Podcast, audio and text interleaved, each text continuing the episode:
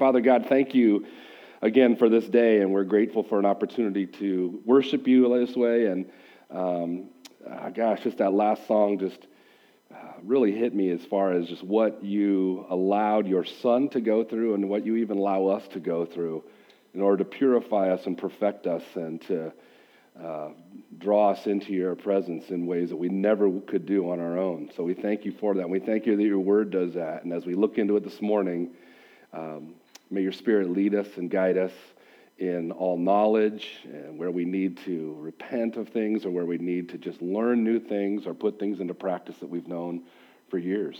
We ask God that um, you would teach us in Christ's name. Amen. Well, there's certain events in life that really, and I really think are meant to elicit profound responses in us. For example, like go to a funeral. A funeral obviously um, it typically elicits memories. You know, you get these, these profound memories of the person uh, who had just died, or um, you have profound emotions like grief and sadness. These are things that come out of these kind of uh, events. Uh, concerts are, are like that too. Concerts are, are sporting events. They can elicit all sorts of things, everything from wild cheering to booing to all sorts of crazy things, and the well known uh, agony of defeat, and what is that? The, the thrill of victory and the agony of defeat. All these things that are elicited by uh, different events. And we're going to look at one of those today because last week, what we started doing, we started looking at the events that were surrounding the crucifixion of Jesus. And this morning, what we're going to do is we're going to actually not, we're going to look not only at the events surrounding the really the final few hours of his life on the cross, but we're going to look at the profound responses that are meant to be elicited in us because of these events. Okay? Because so much of what happens in the Bible, I think we read it a lot of times and we think, oh, okay, whatever. But really, so often what's in the Bible and the things we learn are meant to elicit responses in us. And what happens is we a lot of times fail to respond to things that we read in the Bible, and after time, we get used to just reading and not responding. So we're going to look at some of those things and just kind of talk about that a little bit this morning. So let's dive right on in. We're going to we're in chapter 27 of Matthew and verses 45 to 50. Okay, let's look at that first. Okay, it says this. Now from the 6th hour there was darkness over all the land until the ninth hour. And about the ninth hour, Jesus cried out with a loud with voice saying, Eli, Eli, I don't know how to pronounce that part. That is, my God, my God, why, has you, why have you forsaken me? Verse 47. And some of the bystanders heard and said, The man is calling Elijah. And one of them at once ran and took a sponge, filled it with sour wine, and put it on a reed and gave it to him to drink. And the other said, Wait. Let us see whether Elijah will come to save him. And Jesus cried out again with a loud voice and yield up his spirit. Interesting that phrase, which I said, I wish I should have practiced it. Eli, Eli, lema. I don't know. It's, it's Aramaic. It's not even, it's not, well, it's not Hebrew. It's, it's an Aramaic. It's an interesting thing here. What Matthew is doing is he's not giving a, this the typical translated, we're not getting a typical translated Greek word for this. We're getting the actual, this is exactly the verbiage that came out of Jesus' mouth on the cross because he was speaking in the Aramaic there. Um, so I'm not very good at my Aramaic, it's a little rusty. So so the first thing, but notice the first thing that we see here is Matthew describes, the first one of these things that he describes is this supernatural darkness. Now, if you have your little sheets, if you want to take some notes, I, I went crazy. I think I got like 12 of them this week. Uh, but we're going to look at, so this is so you can kind of document these things. So the first thing we see that Matthew describing is this supernatural darkness that covers over all the land from approximately noon till about 3 p.m. Okay, and number one on your notes there, Matthew's intent in describing this phenomena is for us to see this is more than simply a random meteorological event, but a dramatic and visible expression of God's displeasure of what was happening. This wasn't just some random thing. God was displeased with what was happening. There was something going on here that really had, had profound, profound impact on not only how he felt about it, but then how it showed itself in the world. So that's the first thing, is there's this darkness comes, this supernatural darkness.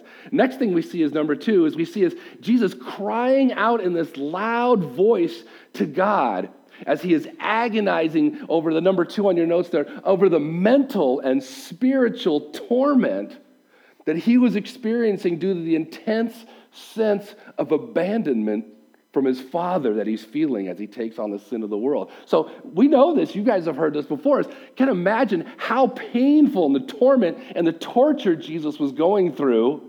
But when he cries out, he didn't cry out, Oh God, this hurts. Get rid of the pain. He cries out, Why have you forsaken me? There's this emotional torment and this mental torment, but also this sense of abandonment that Jesus is feeling here. Now, notice that what's happening here is Jesus is actually quoting scripture. He's actually quoting out of the Old Testament. He's quoting from the very beginning of an agonizing prayer of King David found in Psalm 22. And this is as David prays this prayer as he's describing not, describing not only experiencing all this mocking and this threatening that's coming from these, uh, his enemies, and also this emotional and physical toll that it's taking on him. He's saying all that, he's, he's crying out to God. But what he is really crying out as well is how he feels God doesn't hear him. He's feeling like God is not hearing his cries and God doesn't seem to be caring about his suffering. Look at, let's look at that whole, just the first two verses. Look what it says in that prayer, the beginning of David's prayer. He says, My God, my God, why have you forsaken me? Why are you so far from saving me? From the words of my groaning, oh my God, I cry by day, but you do not answer and by night, but I find no rest. Have you ever felt like that before? Be honest. Have you ever felt like that before? You felt ever felt forsaken and abandoned by God. I mean, you're going through this extremely difficult and painful and distressful situation, and you wonder, how could a loving God, how could my loving Father stand by idly and let me suffer? How can He do that? Why does He do that? Is this is a painful divorce? A death of a loved one, a loss of a job, uh, or gnawing financial struggles, chronic pain, a depression that has it's got you in the darkest place that you ever imagined you could ever go, and you find yourself going, God, God, where are you? I think most of us can relate to that. At least some sense of feeling like, God, this is just not ending. I get struggle, but week after week, month after month, I don't get it, God. What's going on? What well, here's what's going on. What Jesus is doing by quoting David is not only is he showing us very obviously that he relates to our suffering and anguish. I hope you see that. I hope you see that Jesus our Savior understands what it's like to go through the deepest, darkest times of wondering what in the world. This is not just physically and emotionally painful, but to the deepest of my soul. But what he's also giving us, and number three on your notes is, he's giving us an example of how we are to respond to our suffering. Both David and Jesus show us that our response to the pain and distress in our lives should be, first and foremost, crying out to God. Crying out to God, believing that he alone is merciful and able to say. That's key. We talked about this last week. Not just crying out, ah, but crying out, believing that He alone is merciful and able to save. You know what we call this, what He did? Prayer. He prayed. David was praying. You see, prayer, with, whether it's silent, whether it's audible, whether it's public, whether it's private, whether it's calm, whether it's ah, whether it's whatever, is simply communicating with God. Number four on your notes there, it says, it, I said it's the communication of the human soul with the one who created the soul. That's what prayer is. That's what communicating with God. And so often we think that it has to be this solemn time or it has to look a certain way or it has to be a certain way. But I don't know about you, but to me, crying out is communicating. So really, this fits in the category of prayer. It really, really does. You see, David, to David, crying out wasn't just one of his options. It wasn't just one of the things. To him, it was his only real option because of what he knew to be true about who God is. Does that make sense?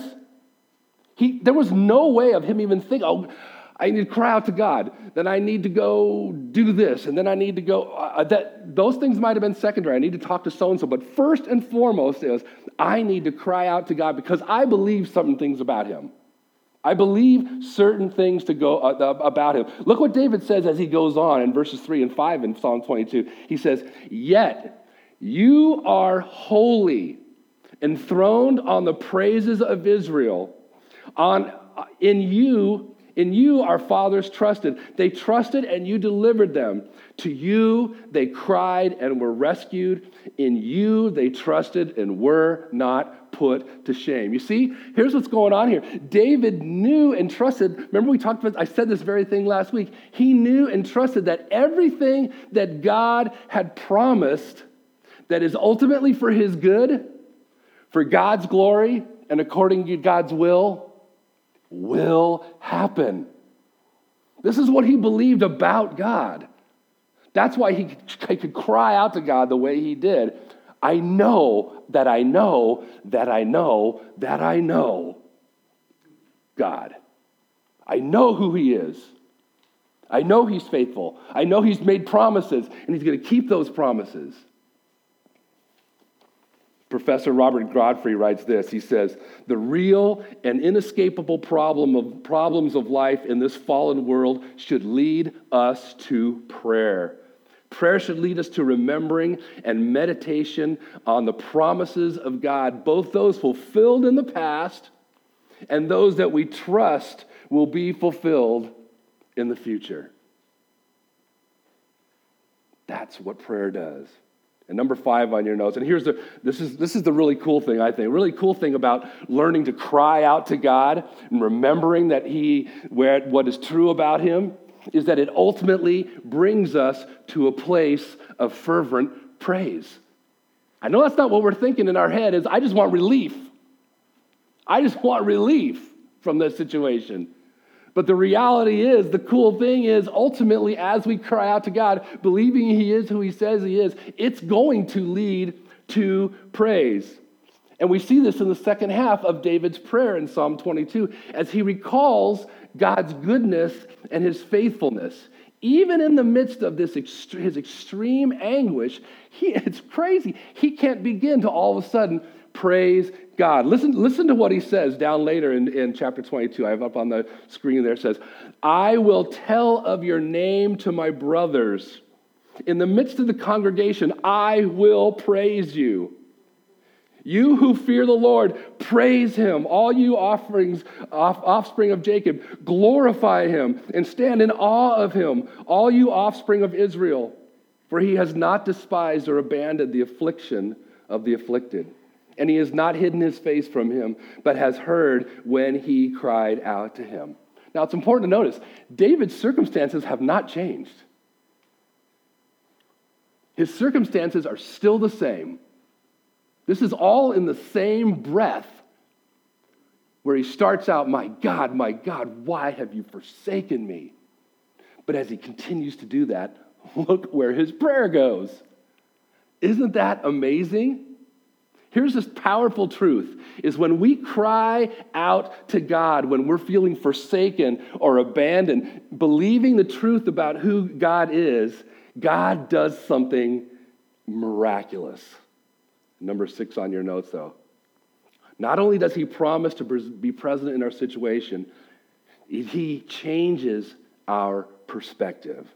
He makes a change in our perspective. What actually begins to be a priority is lifting up his holy name in praise. That's what going to him and crying out to him is meant to do. It's meant to change our whole perspective on how we think about our circumstances, how we think about God. Because the last thing I want to do a lot of times is praise God in the midst of my suffering or in the midst of feeling like, Where are you, God? I was just asking, Where are you, God? Oh, praise you, God. But see how it works? As we come to this God, believing that He is who He says He is, and we continue to come to Him, He's faithful. He's faithful to let us know how much He loves us faithful to make sure that we're reminded how good He is. And it's a, the craziest thing is our mourning, you've heard that thing, our mourning turns into what? Dancing. Dancing. yeah. Isn't that just wild? Isn't that just wild? It's not our morning turns to dancing and praising, not because all of a sudden, oh gosh, things are way better. No, our perspective changes because we've cried out to him. I really believe that's what Jesus, one of the things that Jesus is teaching us, one of these things that we can take away from this, and our response is to this. Okay, now we see in part of this, the last part of that passage, we saw some bystanders. Um, they think he's calling out to Elijah and that Elijah's going to come and save him. And so they put give a sour wine on a sponge and they give it to Jesus to give him a little relief. But someone out there says, wait, wait, wait, don't do that yet. He's calling to Elijah. Let's see if it really happens. That doesn't happen. And we see that he says Jesus cried out with a loud voice. And it says he yields up or he gave up his life. Not too dramatic, is it? I think there's this dramatic scene there, but he just cries out again, probably the same things, and just gives up his spirit. Now, here's what we're going to do. We're going to go on, keep moving on here. We're going to look and see how Matthew describes four more events that are a direct result of Jesus' death, which are ultimately meant to elicit a profound response in us. Okay? Some more things that we're going to see. We've seen the first thing already that elicits a response to cry us to cry out to God. Let's first look at these events, and then I want to talk. Then I will talk about the appropriate response. We'll just kind of go through them. Look at verse, starting in verse 51. He says, "And behold, the curtain of the temple was torn in two, from top to bottom, and the earth shook, and the rocks were split. The tombs also were opened, and many bodies of the saints who had fallen asleep were raised." And coming out of the tombs after his resurrection, they went into the holy city and appeared to many. When the centurion and those who were with him, keeping watch over Jesus, saw the earthquake and what took place, they were filled with awe and said, Truly, this was the Son of God. So let's look through these. See, the first event that was a direct result of Jesus' death is this splitting or tearing of the curtain in the temple from top to bottom. Now, this is, this is supposed to be a specific symbol of what Jesus' death act, actually signifies or accomplishes. You see, in the temple, there were, um, in Jerusalem, it was the, the temple was the center of religious life for the Jews there. And within the temple, actually, there were two different curtains or veils. Unfortunately, we're not, we don't know exactly which one. I looked and looked and looked, and we're, we can not be sure of which of the veils, which of the curtains was torn at this time that Matthew's referring to here. Because there was one that, was, that separated the holy place from the Holy of Holies, right? We know that. That was where separated the place where the priest would go in once a year and he'd enter into God's presence for all of Israel and he'd make sacrifice for them and atonement, appeasement for their sin. That was one curtain. But there was also another curtain that kind of basically separated the temple from the outer courts. But here's the reality whichever curtain it was, number seven on your notes, or whatever curtain it was, its tearing suggests that as Jesus dies, the authority of the old temple focused way of relating to God is now transferred to the work of Jesus by what he accomplishes on the cross and his upcoming resurrection. The reality is, what that symbolizes, we ha- now have unlimited, unobstructed access to God. I want you to let that sink in just for a second. Unlimited, unobstructed access to the God of the universe. I think we take that in two ways. This is a side note. Either we're in awe of that, and that just makes us go, oh my gosh, the God of the universe. Or we think, oh yeah, yeah, that's no problem. I get to, I get to talk to my homie upstairs. And we just really, you know, take that for granted. And so we don't necessarily go to him with our deepest needs and our deepest struggles because we, we end up, you know, familiarity breeds contempt, that kind of thing. I want to encourage us and challenge us all to see that this torn curtain here and what it represents of now not having to go through a priest, not having to go through somebody else to take care of my spiritual life and all that, take care of my, all that. We don't, none of that.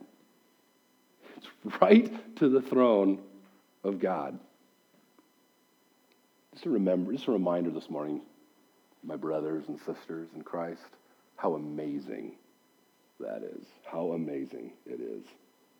Okay, and speaking of the significance, I just want, I can't help but how powerful this is. Um, in speaking of the significance of what Jesus did here, the writer of Hebrews says this. In Hebrews 10, chapter 10, it says this Therefore, brothers, since, and sisters, by the way, since we have confidence to enter the holy places by the blood of Jesus, by the new and living way that he opened for us through the curtain, that is, through his flesh.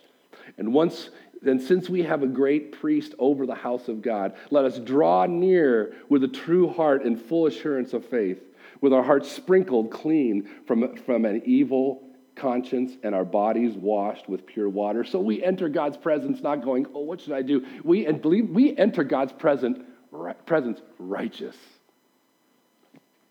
That's got to blow our minds.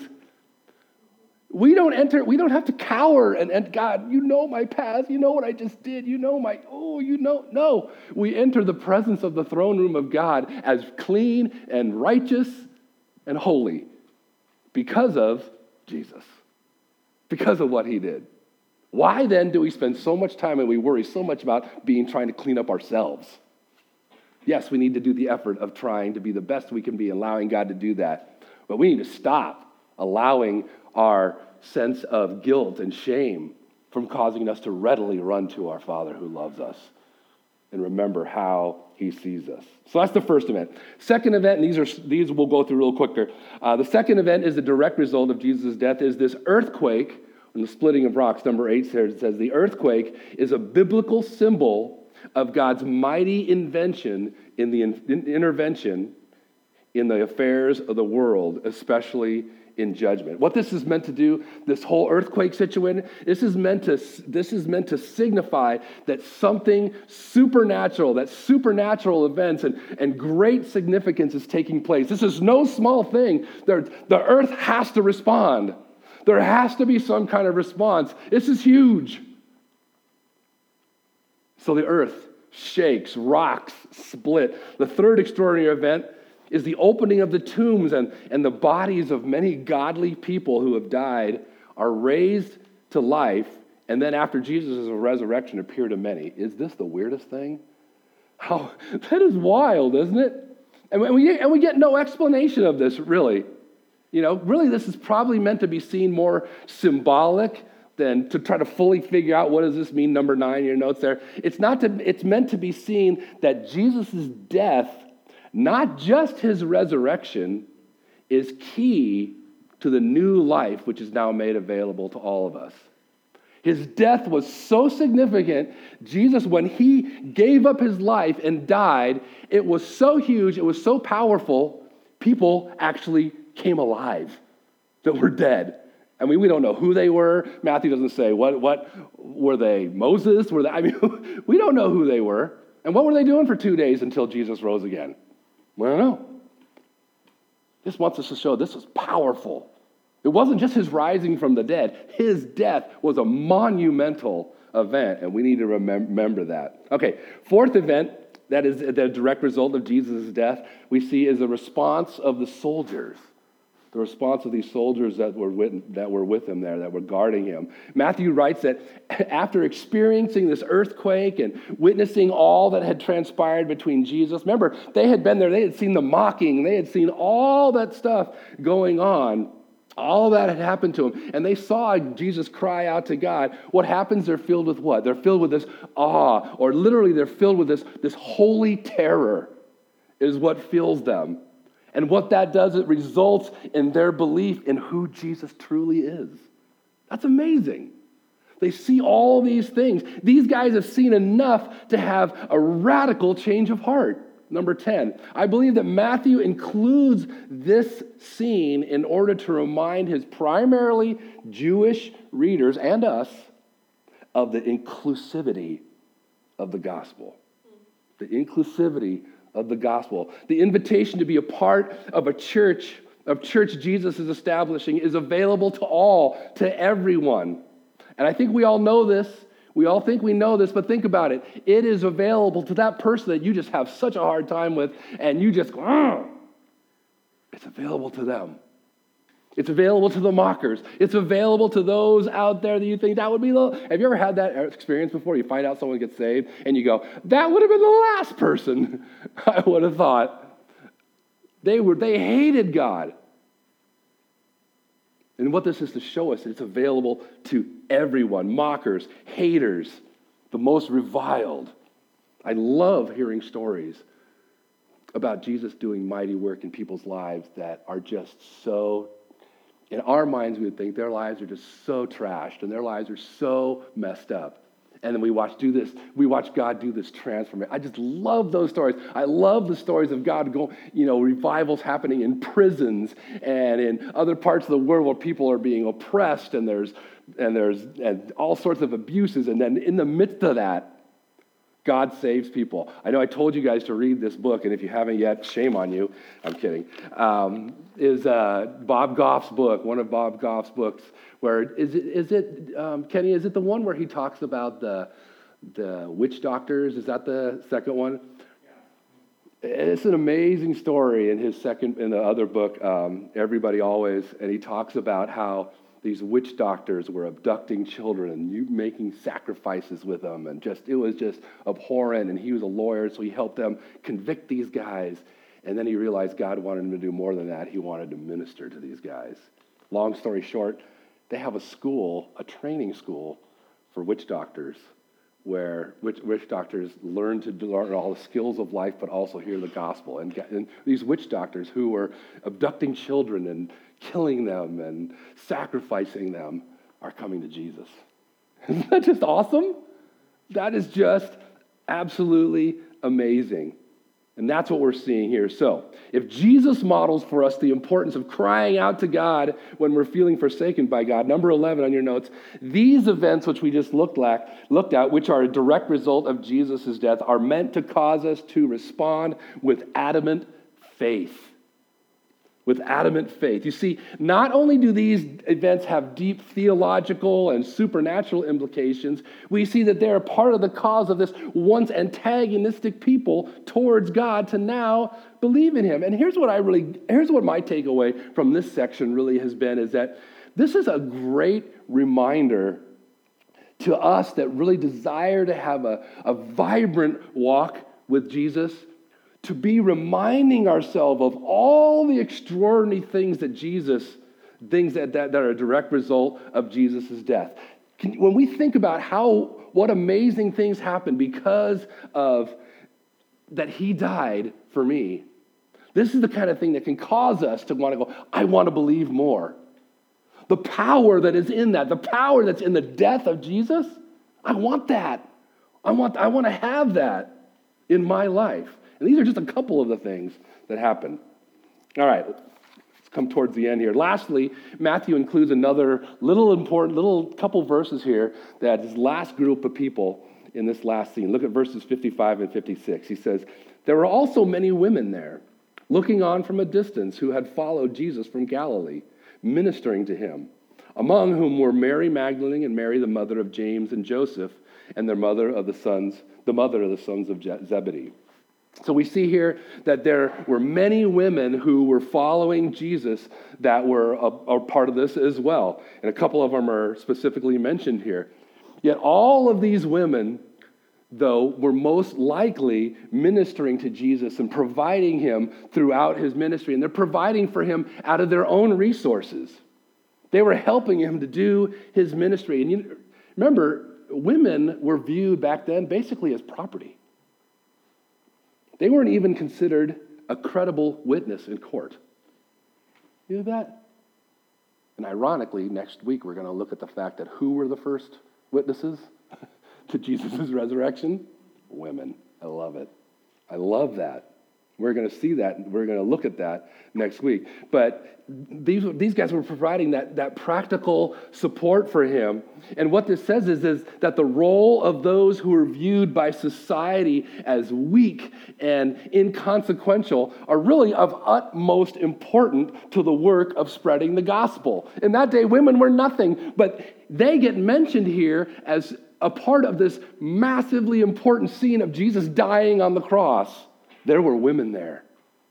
And these were the women that were supporting Jesus. These are the women that really helped Jesus get to this point. Can you imagine hearing that, reading that back then? We think, oh, of course women need to be included. It's all about inclusion. Back then, that would have been radical for them to read that. Look what the apostle wrote to the church in Corinth. He says, For consider your calling, brothers. Not many of you were wise according to the worldly standard, standards. Not many of you were powerful. Not many of you were of noble birth. But God chose what is foolish in the world to shame the wise. God chose what is weak in the world to shame the strong. God chose what is low and despised in the world, even things that are not, to bring to nothing things that are, so that no human being might boast in the presence of God. And lastly, number 12 on your notes there no matter what shortcomings you believe you have, and being a woman is not one of them, that's not what we're saying here. Of no matter what they are, know that God desires to give you the courage to use you in profound ways for his mission of making disciples. And I can already hear some of you in your head saying, nah, yeah, not me. Ah, not me. Is not true. It is not true at all. God wants you. We were just talking about this before the service started about how weak and vulnerable and blood, oftentimes those of us that get up here feel and being used by God, and we just go, it is a testament to God using the weak and the, and the not powerful to do great things. And that is what is meant for every single one of us, every believer in this room. I hope you believe that. I hope you believe that about yourself. God wants to use you. He wants to use you, and we're going to look at that in two weeks when we finish finally this book of Matthew. We're going to look at the Great Commission. And the Great Commission is not for those that went to seminary. The Great Commission is not for the extroverts. The Great Commission of making disciples of all nations is not for those who feel adequate enough. Actually, I would beg to differ. I would say it's probably for those that feel absolutely helpless and unable to do it. Because look at that last part of that verse. It said that so that no human being might boast in the presence of God. It's all about Him. It's all about Him. So let me encourage you, every single one of you that calls yourself a follower of Jesus, He wants to use you in mighty ways. But you don't know, you don't know my situation. I don't have to know. Word says it. The Bible says it. So the reality is that the events surrounding Jesus' death are meant to elicit profound, profound responses in us. I just want to end by asking you, how might he be asking you to respond? How might he be asking you to respond to his death? A couple questions for y'all. Mix it up for a few minutes here. First question I want to talk to you. Let's talk a little bit about what are some things that keeps that keeps that keep people from crying out to God when feeling forsaken or abandoned by Him. What are out there? What are some things that keep thank you people from crying out to God when feeling forsaken or abandoned by Him, and what can help or motivate us to do so? What do you think? Think about it for a sec. Shame. Yeah. Oh, yeah, for sure. Yeah. Yeah. I don't deserve to cry out to Him. Yeah, really good. What else? What else keeps us from crying, people from crying out to God when feeling forsaken by Him? Fear. Great. Yeah, what? There's another one over here? I heard a. What's that? Yeah, fear, blaming God. Yeah, for sure. Yeah, like I am so far down that nasty rabbit hole. yeah, exactly. Pride. Pride. That, that was in stereo there. for sure. What can help us, what can help or motivate us to do so? What can help or motivate us to, to go to God and cry out to Him, believing He is who He says He is? What can motivate us? Accept, what do you mean? Yeah, acceptance? Yeah, good. Prayer. Prayer, yeah. What else? That was good.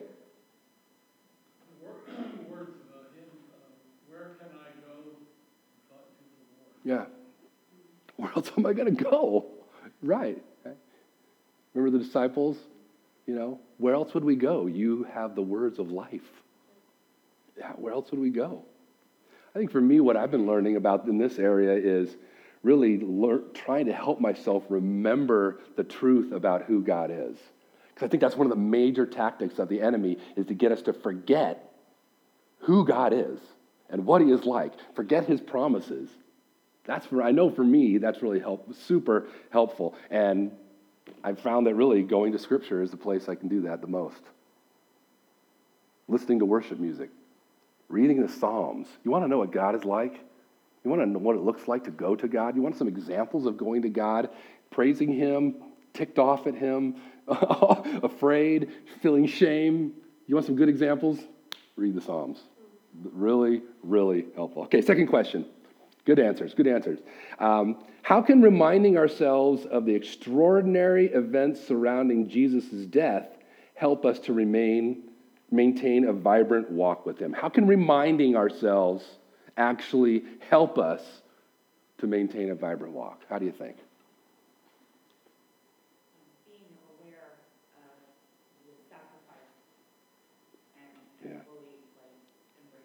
Yes, and I, that's almost what I, one of my answers is reminding myself of the power and the significance of what happened at that death.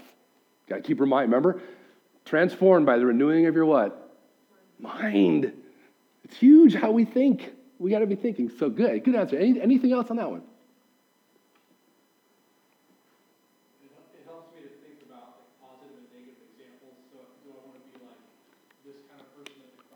Right.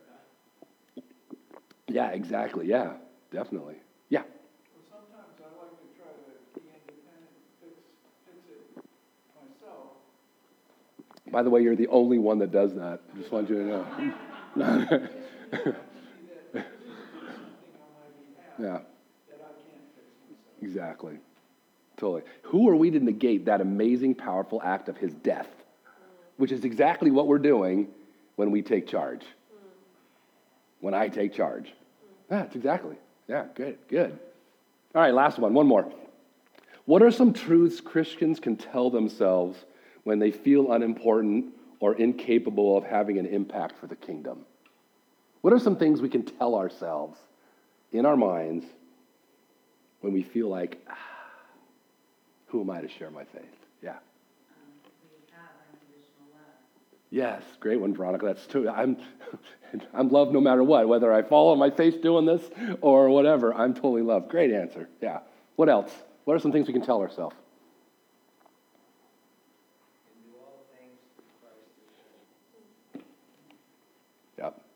I had to do that last week about something. I just felt like, oh, I can't do this. And then that's the exact verse that the Spirit gave me. I can do all things. I can't do this, but I can do all things. Yeah, great one, Paul. What else? Anything else? These are great. Yeah. Oh. That God have created us for good works. Hmm. I think that's. I don't know. That's a good question. Don't make me feel like the dumb pastor. Come on. yeah, exact, exactly. He's created us for that. Yeah, we were made for that reason. But we often look and go, no, that person was made more for that reason. That's ludicrous. That's the enemy whispering in our ear. Yeah, Robin.